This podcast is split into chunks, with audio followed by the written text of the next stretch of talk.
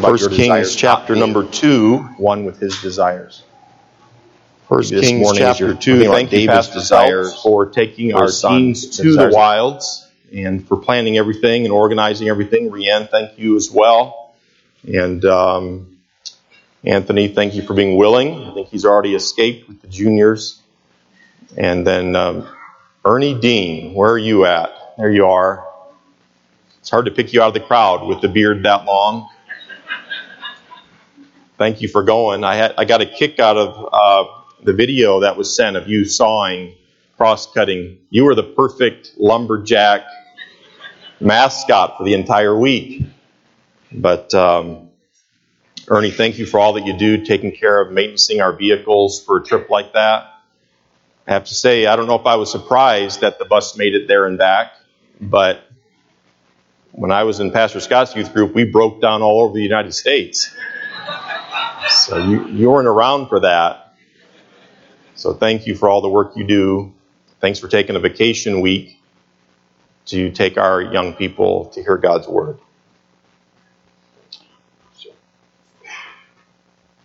And good job, teens, giving your testimonies. You did a great job. So it's not easy to speak to. This is a great group to speak to, but it's not easy to speak up in front of them, is it? You did a great job. I'm so excited for how God worked in your hearts and lives. And um, um, if God worked in your heart this week, it's because it's by His Word and His Spirit, because He loves you, and because you you were receptive to what He was saying to you through His Word. So keep being receptive, okay? Keep being receptive. Let Him teach you through His Word. First Kings chapter two is where we're at. Today's Father's Day. Now, what does that mean? Father's Day. Well, for some, I suppose that'll mean maybe you're getting your favorite meal for lunch. Um, you'll get some cards, perhaps, as dads saying thank you. Maybe you won't get a card. No, none of us get flowers as dads. Um, one dad told me this morning that Father's Day, he's cooking lunch and he's got a to do list to get done. I'm not going to name that man publicly for fear that it could get worse for him on Father's Day.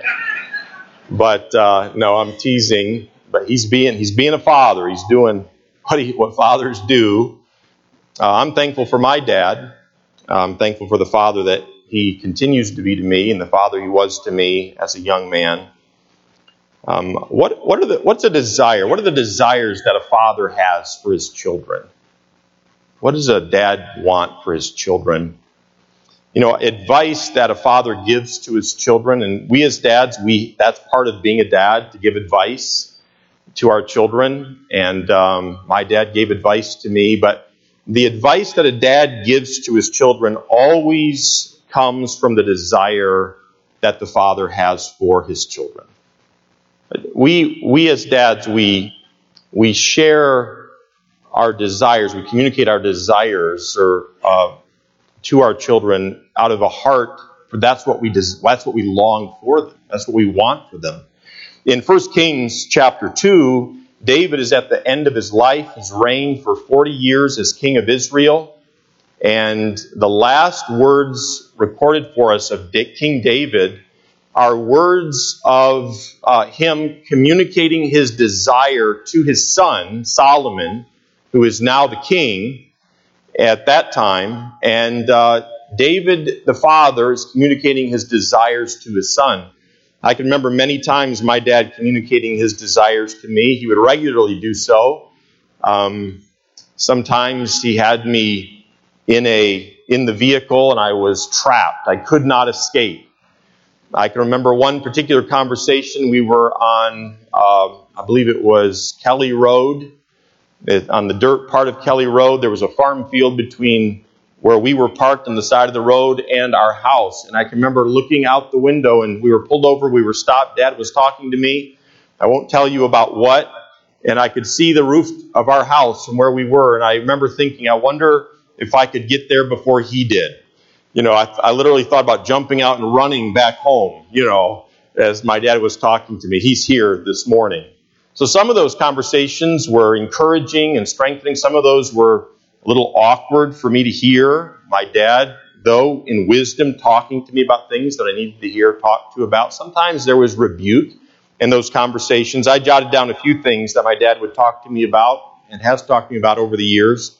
One was about being a godly man, um, following the Lord, purity, um, being a hard worker, being thorough in doing a job, being responsible, upholding the family name, and seeking the Lord. And I just jotted down a few. My dad did a great job communicating with me as a young man, and uh, he still does. Heather's here. How often does dad call you a week? It just it just depends. He goes on spurts, you know, and you might get two or three a day, or you might get two or three a week. I don't know, but he's a good does a good job communicating. Still does that. Look at our text, 1 Kings chapter 2. I'll begin reading in verse number 1. I'll read down through verse 4 and then we'll pray. The Bible says, Now the days of David drew nigh that he should die. And he charged Solomon, the word charged means commanded, he charged Solomon his son, saying, I go the way of all the earth. Be thou strong, therefore, and show thyself a man and keep the charge of the Lord thy God to walk in his ways, to keep his statutes and his commandments and his judgments and his testimonies, as it is written in the law of Moses, that thou mayest prosper in all that thou doest and whithersoever thou turnest thyself. That the Lord may continue his word which he spake concerning me, saying, If thy children take heed to their way, to walk before me in truth with all their heart, with all their soul, there shall not fail thee, said he, a man on the throne of Israel. And he's talking about the Davidic covenant. So in these verses, and there are more we'll look at this morning, we have a father, a godly man, not a perfect man, but a godly man who feared the Lord, um, in his final words communicating to his son. And what are the desires that I see that David had for his son. And I think these are desires that as fathers here this morning, we ought to have for our children. So we could ask ourselves the question do we have the right desires for our children? Are we desiring the right things? Um, so that those would be our desires for them as well. Let's pray and we'll look at God's Word. Father, thank you so much for your Word. What a glorious gift it is to us. Lord, I thank you that it is true, that in it there is no error. Lord, I pray that your Holy Spirit would speak by your word to our hearts this morning. I thank you for the dads in this room. I know many of them, and I know how deeply they love their children. Our hearts have been blessed this morning by our children's testimonies. Thank you for working in their lives. What a comfort that is to us as dads that uh, you are working in our children. You are drawing them to yourself. You are convicting them. You are encouraging them. You love them. And Father, I pray that you'd help us to be the dads that you have commanded us to be and instructed us to be. So teach us, encourage us, I pray, this morning as we look at your word, and I pray these things in Christ's name. Amen.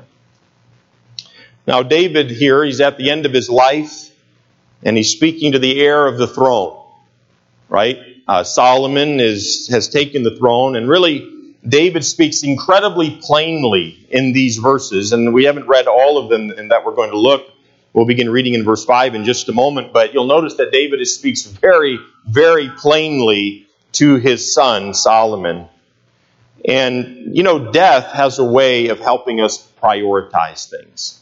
As we go through life, we find ourselves cheering and, and uh, uh, involved in entertainment and uh, work, you know, things of life, responsibilities of life. And, and, there, and there are things that we desire, and sometimes that can turn into covetousness.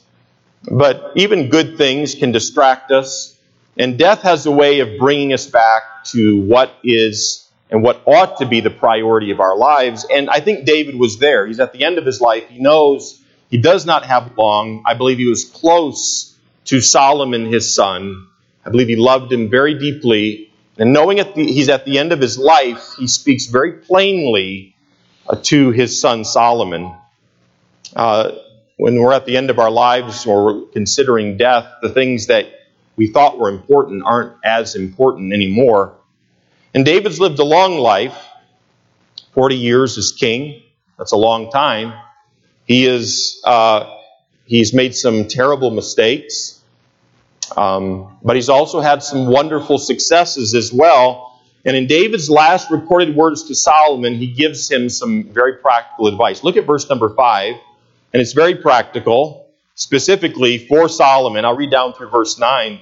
He says, Moreover, thou knowest also what uh, Joab, the son of Zeruiah, did to me, and what he did to the two captains of the host of Israel, unto Abner the son of Ner, and unto Amasa and the, the son of Jether, whom ye, he slew, and shed the blood of war and peace, and put the blood of war upon his girdle that was about his loins, and in his shoes that were on his feet. Do therefore according to thy wisdom, and let not his forehead or gray head go down to the grave in peace.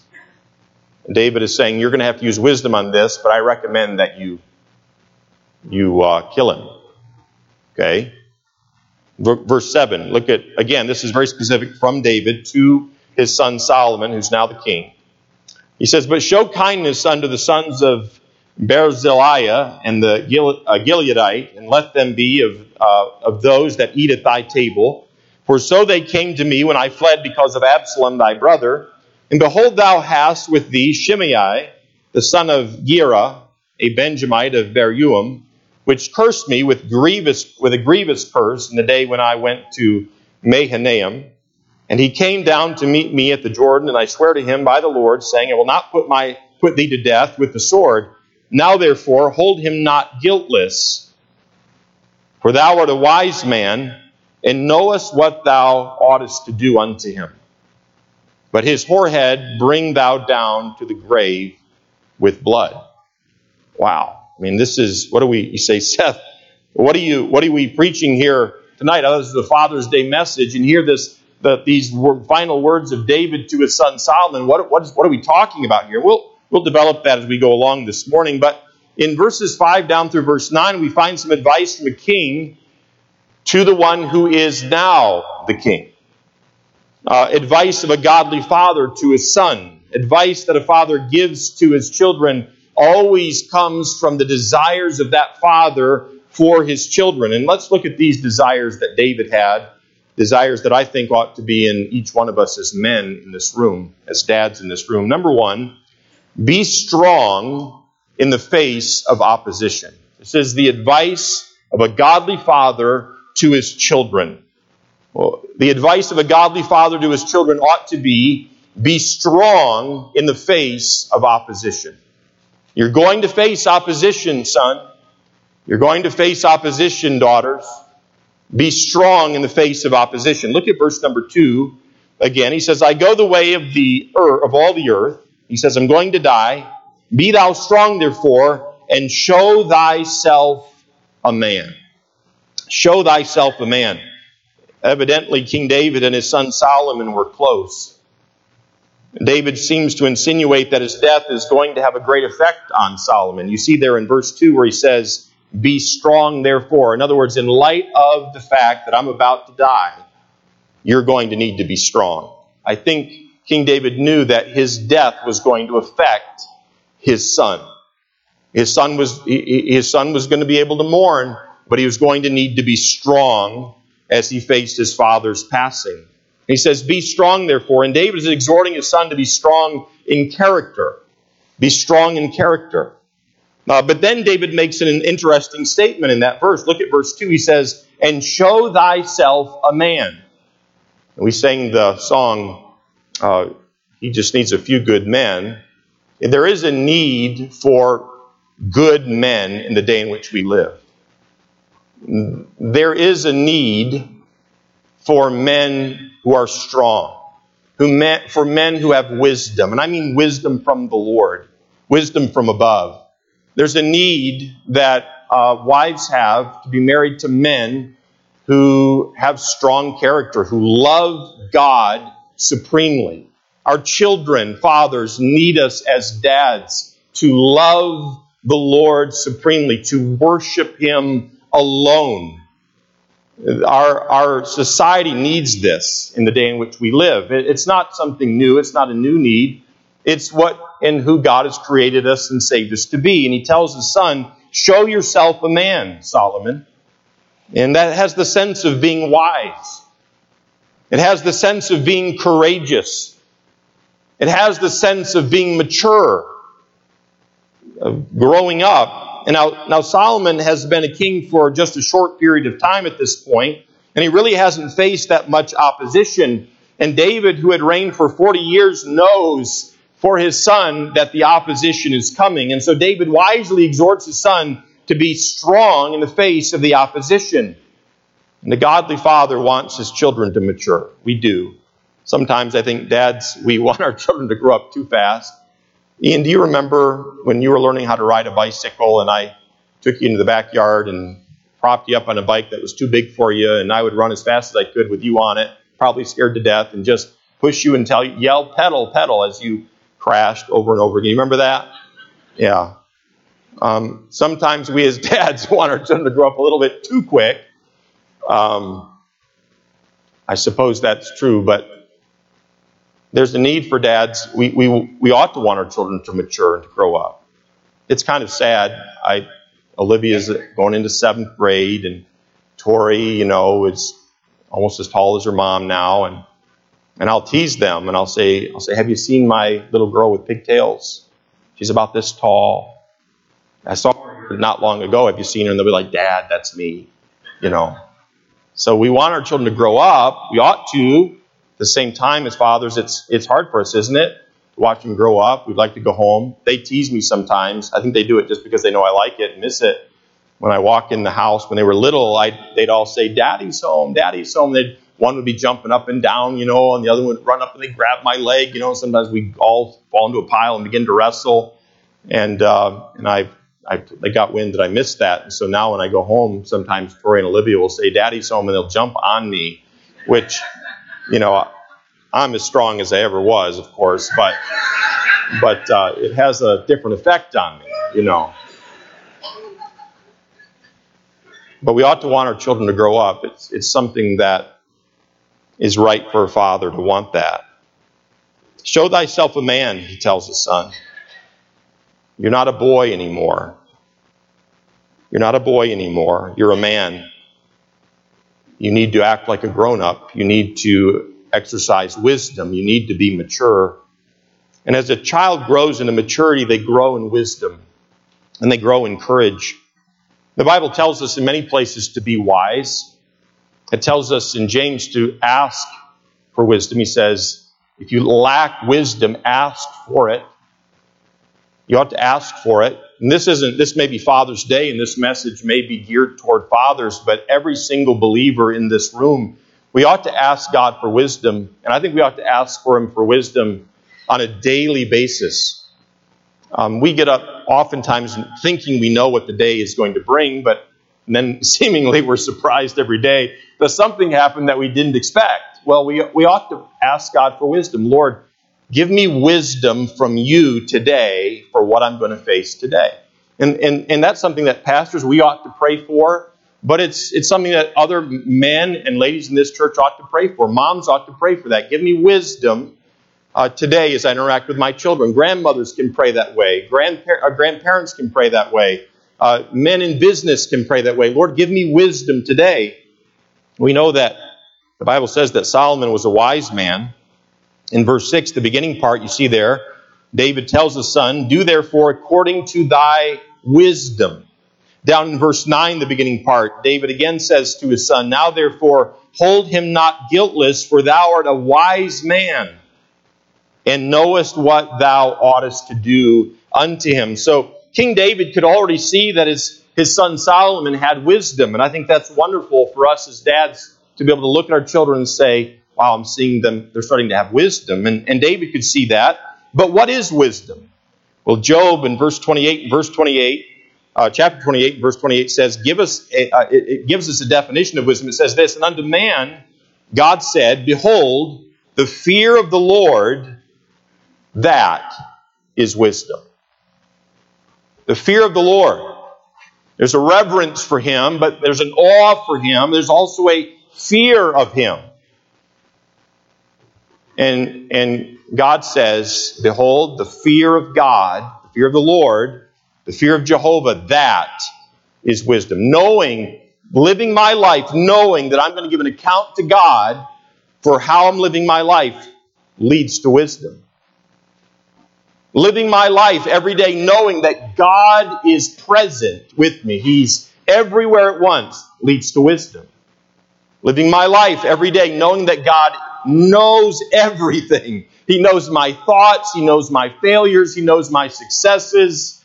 Living my life knowing who God is, fearing Him, being in awe of Him. God knows everything, He's everywhere at once. And I'm going to give an account to Him for every word that I've spoken in this life. That leads to wisdom. Very, very practical, as it's written in Job. In Psalm 111, in verse 10, the Bible says, The fear of the Lord is the beginning of wisdom. It's one thing to have a lot of knowledge, but it's another thing to have wisdom that's from God. Uh, in fact, I'll read from James chapter 3. I'll take just a moment to turn there, but in James chapter 3, the Bible talks a lot about wisdom. It talks about our tongues. And in James chapter 3, the Bible actually helps us understand that there are two different kinds of wisdom from two different places. Um, there's such a thing as wisdom from below, a worldly wisdom. Worldly wisdom leads us to believe if you can get away with it, you've succeeded. If your parents didn't catch you, you, you succeeded. If your employer doesn't catch you, you've succeeded. If you, if you, if you, if you made money off the deal, even though you robbed someone to do it, hey, worldly wisdom says you're a success. But there's another kind of wisdom James tells us about, and it's called wisdom that is from above. Wisdom that's from above. And I think, I don't know that it needs to be said, but as God's people, we ought to have wisdom that's from above. Listen as I read in James chapter 3, and we see here these two different kinds of wisdom. I'll read in verse 13. It says this Who is a wise man and endued with knowledge? Got a lot of knowledge among you. Let him show out of a good conversation the way you live your life, his works with meekness of wisdom. But if ye have bitter envying and strife in your hearts, glory not and lie not against the truth. This wisdom descendeth not from above, but is earthly, sensual, devilish. Do you know that there's a kind of wisdom that God says is worldly, earthly, it's sensual, it's of the flesh, and it is devilish, it's satanic. There's the kind of wisdom like that. How many of us, as God's people, ought to have that kind of wisdom? No. And what does that wisdom look like? Well, he, te- he told us in verse 14 it has bitter envying and strife in our hearts. Bitterness, envy, strife. Wow, the world is full of that kind of wisdom. You know, you see someone succeed and you kind of, and this kind of wisdom is covetous and annoyed and frustrated and maybe even full of hatred and bitterness. That, that's worldly wisdom. It's satanic. It has no place in the church. Now, this other kind of wisdom, though, listen as I read, he says, or, or verse 16 says, For where envying and strife is, there is confusion and every evil work. And some, some marriages are are uh, like that. Worldly wisdom, well, I'll never forgive you for that. That's worldly wisdom. Um, oh, I'll make you pay for that. It's, it's just a terrible way to live. But he says in verse 17, but the wisdom that is from above, so not of this earth, is first pure, then peaceable, gentle, and easy to be entreated full of mercy and good fruits, without partiality and without hypocrisy. And the fruit of righteousness is sown in peace of them that make peace. There are two different kinds of wisdom. And, and I would ask you, I, I would even go so far as to say this everybody here is living, is making decisions, living according to wisdom. The question is, what kind of wisdom? What kind of wisdom are you living according to? Are you living according to the, the wisdom of this, of this world, or are you living according to the wisdom that is from above, that comes from the Holy Spirit, that comes from the Word of God? So, the fear of the Lord only produces one kind of wisdom, and that is wisdom that is from above. Back in 1 Kings chapter 2, and that's where I'm going to be, uh, but even after that, in chapter 3, the Bible tells, for, tells us that King Solomon was known as the wisest man to ever live. And God, you remember in, in 1 Kings chapter 3, and you can read about it, God asked Solomon what he would like. And Solomon did not choose wealth. He did not choose um, he did not choose long life. He chose wisdom. And God gave him all of that but he chose wisdom. Now, if you know anything about King Solomon, he made some really bad decisions too. And there were times when Solomon operated with wisdom that was from God, and there were times, other times, where King Solomon used his wisdom, his God given wisdom, for himself selfishly. And it caused tremendous harm to the kingdom of, of Israel. Ultimately, it brought, it brought great destruction. But, but King David's talking to his son. He's saying, Be strong in the face of opposition. He's saying, Be wise. He's saying, Be, be courageous. You know, it's one thing to know what we ought to do. Wisdom is, is seeing the issue, seeing the problem, having not only understanding, but knowing how to apply truth to the situation. So that's wisdom. It's one thing to know what we ought to do, it's another thing to do what we know we ought to do. Have you ever been there where you know what to do, but wow, you're just you're stressed or you're full of anxiety because you're going to have to do this and it's going to maybe make someone mad or angers or people may not understand this. Uh, and so it's one thing to know what we ought to do. It's an entirely another matter to do what we know we ought to do, and that's courage. And as David is talking to his son, he's saying, um, "Be a man." Be wise, but you need to be courageous, Solomon. You're going to have to have courage. And the first desire of a godly father, we notice in our text, is be strong in the face of opposition. And he says, show. You see the word show, and that means to demonstrate. And David wants Solomon to demonstrate strength. Be strong. Dads, you ought to, you ought to be strong. You ought to be strong in the Lord. You ought to be strong in His Word. Your, your fellowship with the Lord ought to be strengthening. It ought to be getting stronger. And it can be. Do you desire that? Uh, and David's saying, I want you to show and demonstrate strength. Solomon would need to show that he was wise, and he was going to need to show that he was courageous, that he was willing to do hard things. Look back over at verse 5, would you? This is a little bit unique. But look at verses 5 and 6. He says, Moreover, thou knowest also what uh, Joab, the son of Zeruiah, did to me, and what he did to the two captains of the host of Israel, unto Abner, the son of Ner, and unto Amasa, the son of Jether, whom he slew, and shed the blood of war in peace, and put the blood of war upon his girdle that was about his loins, and in his shoes that were on his feet. Do therefore according to thy wisdom, and let not his forehead or gray head go down to the grave in peace. Joab was David's nephew.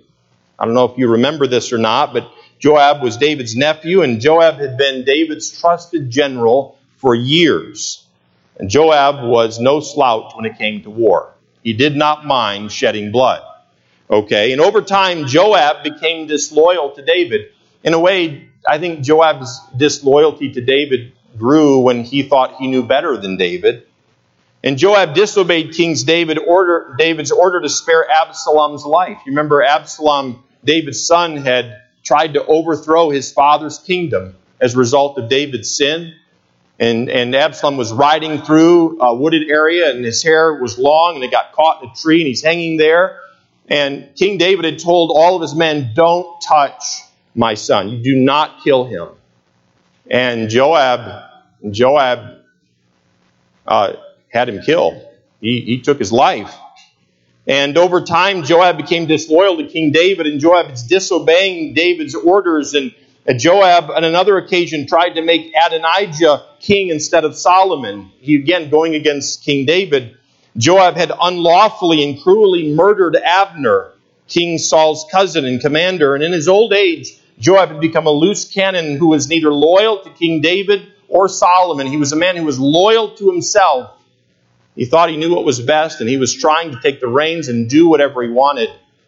And King David says to his son Solomon, in essence, Joab is not a man that you can trust. He's not a man that you can trust. He's going to work his angles, he's going to do his things, and he will be a detriment to your kingdom. He needs to die. And Joab was a wicked man. He deserved, he deserved that. Look at verse number 8. The Bible says, And behold, thou hast with thee Shimei, the son of Gera, a Benjamite of Bahurim, which cursed me with a grievous curse in the day when I went to Mahanaim. But he came down to meet me at Jordan. I swear to him by the Lord, saying, I will not put thee to death with the sword.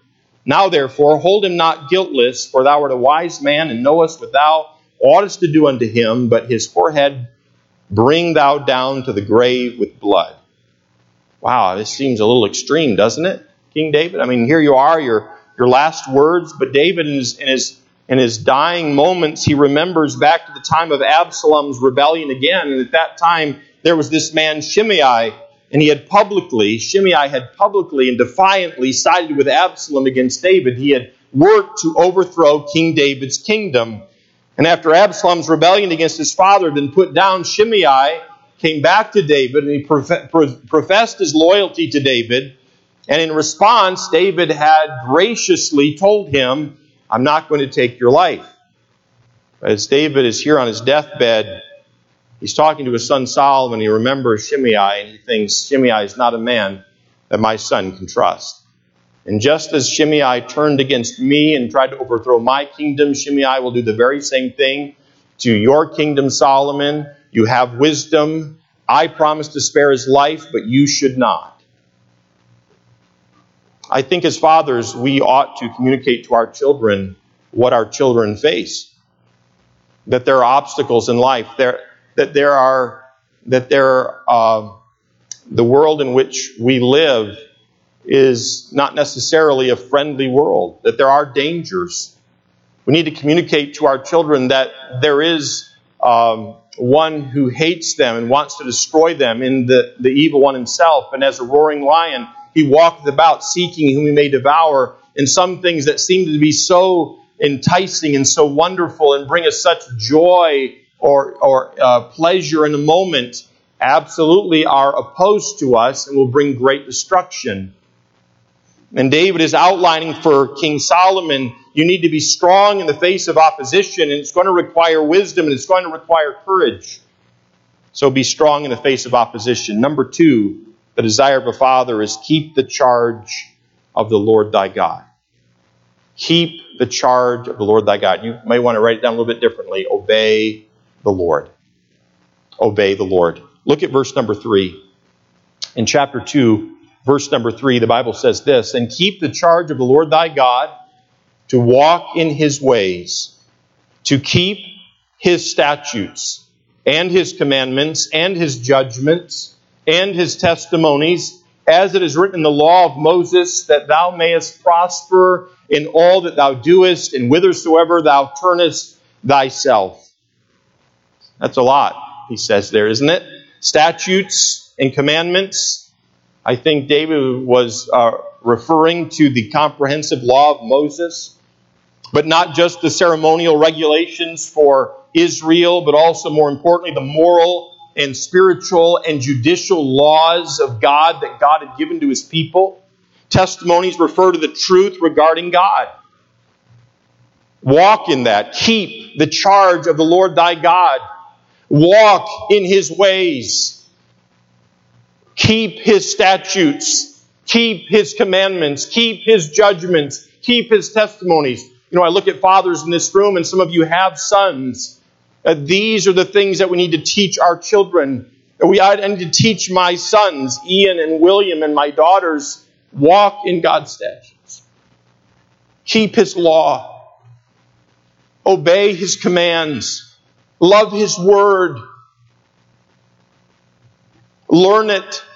You know, it really is impossible to keep something that we don't know. And that is why it is, it is so important, and, and so many of us in this room have been given such a blessing, me in particular, to be able to grow up in church where I was hearing the Word of God taught from a boy, from a young child, not only by my parents, but they also put me in a place to hear the Word of God taught in Sunday school and on Wednesday nights and, and in the home. You know, uh, so if you've been given that, um, obey God's words. Obey His words. Love His law. And maybe you're here this morning and you say, Pastor Ferguson, I was never given that. I didn't come to know the Lord until I was an adult. I never, I never sat in Sunday school. In fact, Pastor Ferguson, you, you talk about some of these Bible stories, and they're always new to me. I've never heard them before. You have God's Word. You need to begin to read it. You need to take every opportunity to put yourself under the teaching and preaching of the Word of God. Come to Sunday school, adult Sunday school. Come faithfully every week on Sunday morning to gather with God's people to hear God's Word. Come on Sunday nights. Uh, come on Wednesday nights and hear the Word of God. Hear the Word of God. Grow in the Word of God. See, if we're unwilling to know the commandments of God, it's really impossible to keep them. In Deuteronomy 6, the Bible tells us as parents, it gives us some instructions. In Deuteronomy 6 and verse 3, the Bible says, Hear therefore, O Israel, and observe to do it, that it may be well with thee, and that ye may increase mightily as the Lord God of thy fathers hath promised thee in the land that floweth with milk and honey. Hear, O Israel, the Lord our God is one Lord. He says, And thou shalt love the Lord thy God with all thine heart, and with all thy soul, and with all thy might. And these words which I have commanded thee this day shall be in thine heart. And how is that possible? The next verse tells us, And thou shalt teach them diligently unto thy children, and shalt talk of them with thy children when thou sittest in thine house, and when thou walkest by the way, and when thou liest down, and when thou risest up. God told Israel, He said, uh, This is what you need to do. Love the Lord your God with your heart, soul, and mind, all thy might. But then He says, You need to teach your children diligently these things. When, well, when do I do that? You do it when you're walking in the way. So if I'm out with Will and we're working in the, in the yard or something, we're burning some brush or maybe uh, skimming the pool for bugs or whatever it is, uh, there ought to be some conversation. The Lord ought to come up in conversation. I remember when my children were little and I would hold them. And uh, if it were a clear night, I'd go out, you know, and I'd say, Look at the moon, you know, and they could, could say moon or whatever. And I'd say, Who made the moon? God made the moon. Of course, sometimes everything was Jesus. The answer to everything was Jesus. You know, Jesus did this and that and everything else. But what was I doing? I was teaching my children. And I still need to do that. And again, Dad, thank you. And Mom, thank you for taking time to have those conversations with me as a boy all the way up into a man. And my dad still calls me and he still he'll ask me how I'm doing. Everything from are you have you walked a half an hour today? Or thank you, Dr. Norell. Um, or or have how are, are you eating, drinking what you should? You know, or cardiovascular this and that, and, and then he'll talk to me about spiritual things sometimes. He's still being a father to me. I want to pause for just a moment and say this. On Father's Day, God, some of you here, you do not have a father, or you don't know your father. And God promises in His Word that He will be a father to the fatherless.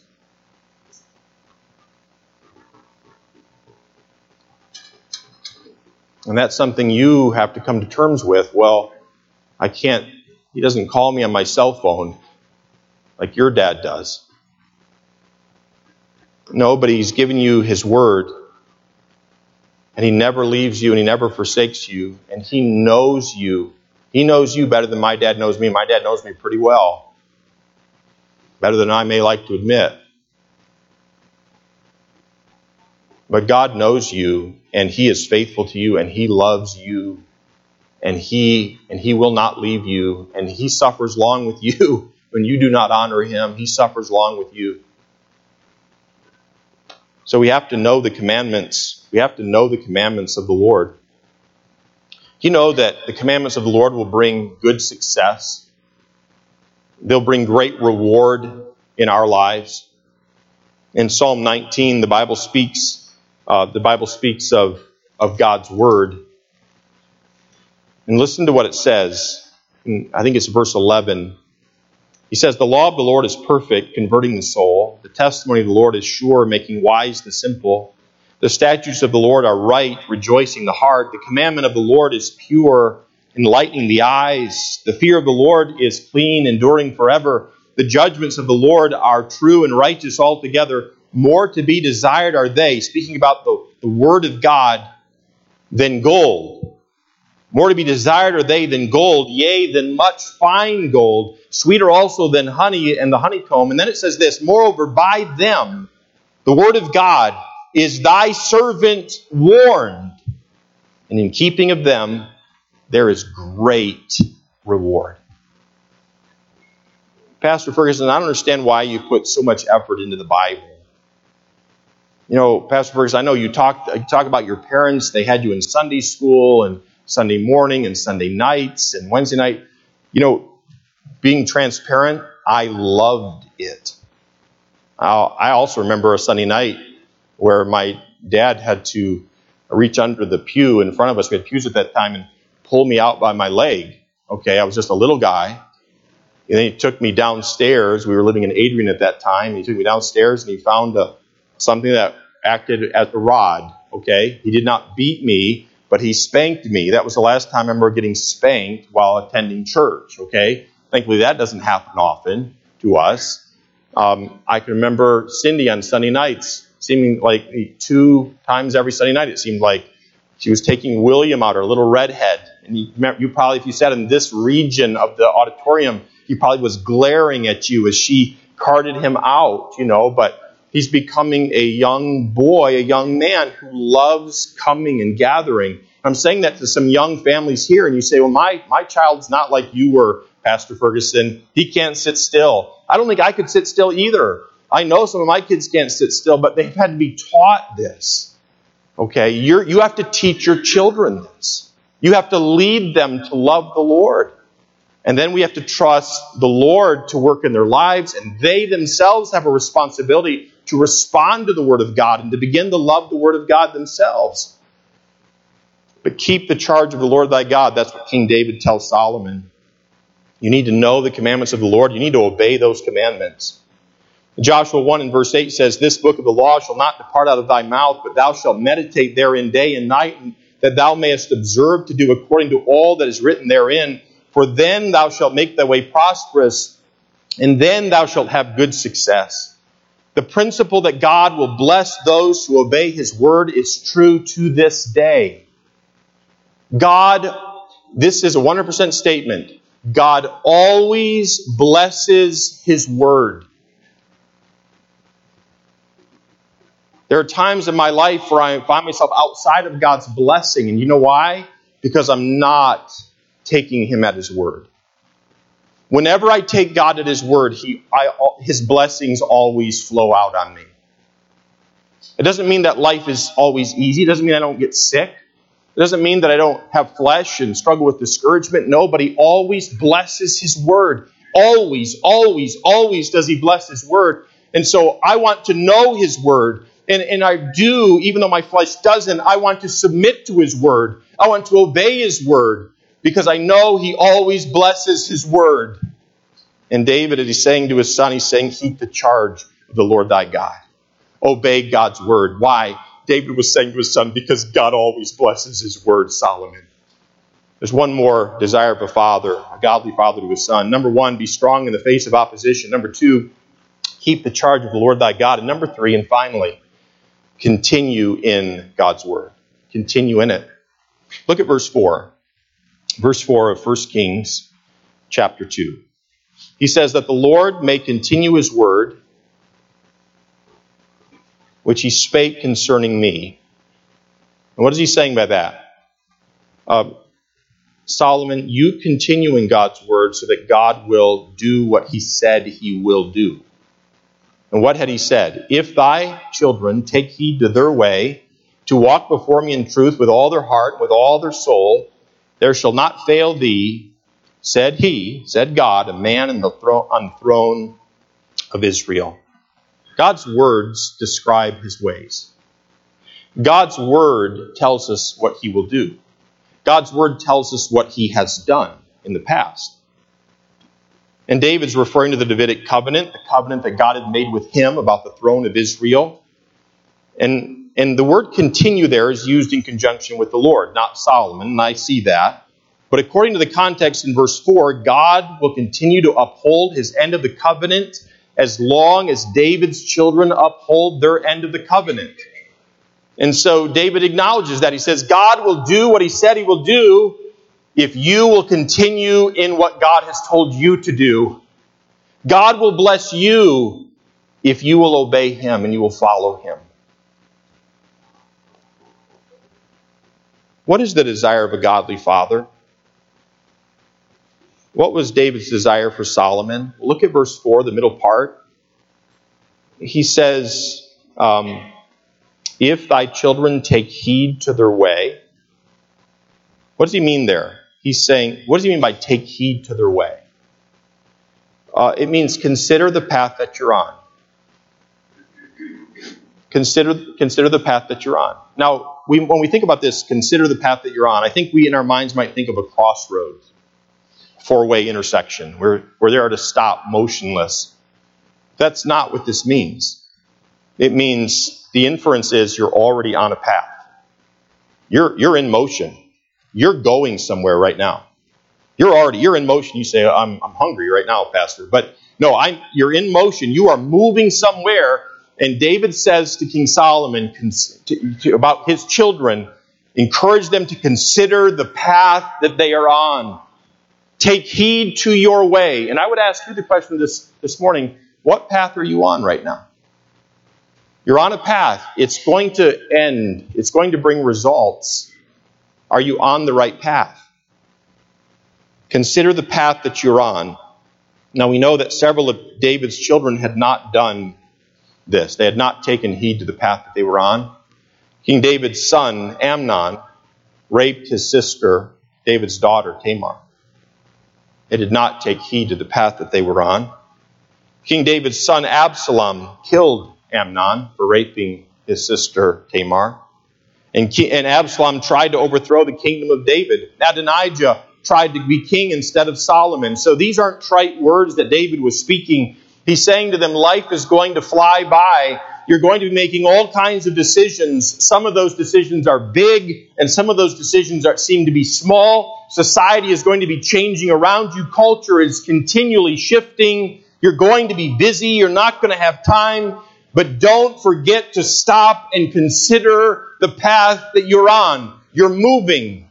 Young parents, you are parenting a certain way. You are not stationary. Are you parenting your children the way in which God will bless your children. Teenagers, you made some great decisions this past week. You heard the Word of God. And as you go forward from this point, you need to keep considering what path am I on? The actions that I'm doing, the things that I'm partaking in, the music that I'm listening to, the things that I'm laughing at. If I continue on this path, where is it going to end? Am I on the path that God wants me to be on? Look around you. Where you end up is determined by the path you are on right now. And then he says, walk in the truth. Look at verse 4, the middle part again. He says, to walk before me in truth with all their heart and with all their soul. What is the desire of a godly father to his children? Well, consider the path that you're on and walk in the truth. Walking seems to be boring, doesn't it? Not to some of us. Um, Mrs. Jennings, after the accident, is it good to walk again? Yeah, it's good. After being in a wheelchair for all that time. After a softball game on Monday night, um, Mr. Harney, is it good to walk the next day? Painful, right? But you can walk, you know. Um, when we were younger, though, you could go out and play whatever you wanted. There was didn't seem to affect. I always kind of thought walking was boring. Dad would say, "Hey, let's go for a walk." Oh, you know, can you roll a ball in front of me so I can chase it around? You know, in those days. Um, walking is not normally considered an overly exciting activity, but David is reminding his son of God's desires, and he's reminding Solomon, keep walking in what God has said. Walk in the truth. That's an Old Testament truth, by the way, walk in the truth, and it's a New Testament truth. And it may, it may seem boring to walk, but what David is communicating is a need for consistency. Walk, take another step, one step after another. And just in case Solomon or any of us think this walk in truth is boring or unimportant, notice what he says there in the middle of verse 4. He says, We're to do it with all of our heart and with all of our soul. Walk in the truth. Walk in the truth daily, one step after another in the truth, with all of your heart with all of your soul. In Colossians 3:23, the Bible says, "And whatsoever ye do, do it heartily." That is, with all of your heart, as unto God and not unto man. What path are you on this morning? What path are you on this morning? Is it a godly path or is it your path? You're all, you're all operating according to wisdom. I am too. Is it wisdom that's from above or is it wisdom from below? You say, uh, my, my father wasn't like your father, Seth. He never gave me godly counsel. But if you're a born again believer, you have a father who knows everything about you and he wants what's best for you and he is leading you by his spirit in your life and he's giving you your word, his word and that he will bless you if you will follow him in his word. Will you accept his invitation to follow him and love him and walk in the truth with all of your heart, with all of your soul. Solomon, the Bible describes as the wisest man that ever lived. He made a lot of wise decisions, he made a lot of bad ones. At the end of his life, Solomon wrote these words. He said, Let us hear the conclusion of the whole matter. This was after a lot of concubines and a lot of wives and a lot of praise and applause from the world at his kingdom. The man accomplished almost everything. At the end of his life, his conclusion was fear God and keep his commandments, for this is the whole duty of man. For God shall bring every work into judgment with every secret thing, whether it be good or whether it be evil. The motivating factor behind the desires of a godly father are that God's promises will be accepted or accomplished in the life of our children. What, what, what would lead a father to desire our children to be strong in the face of opposition, to keep the charge of the Lord, and to continue in His Word? Our desire for those things is that God would accomplish His will in our children. Dads, can I ask you this? Do you really want God's will God's word to be accomplished in your children? Do you really want your kids to love God or to love your idols?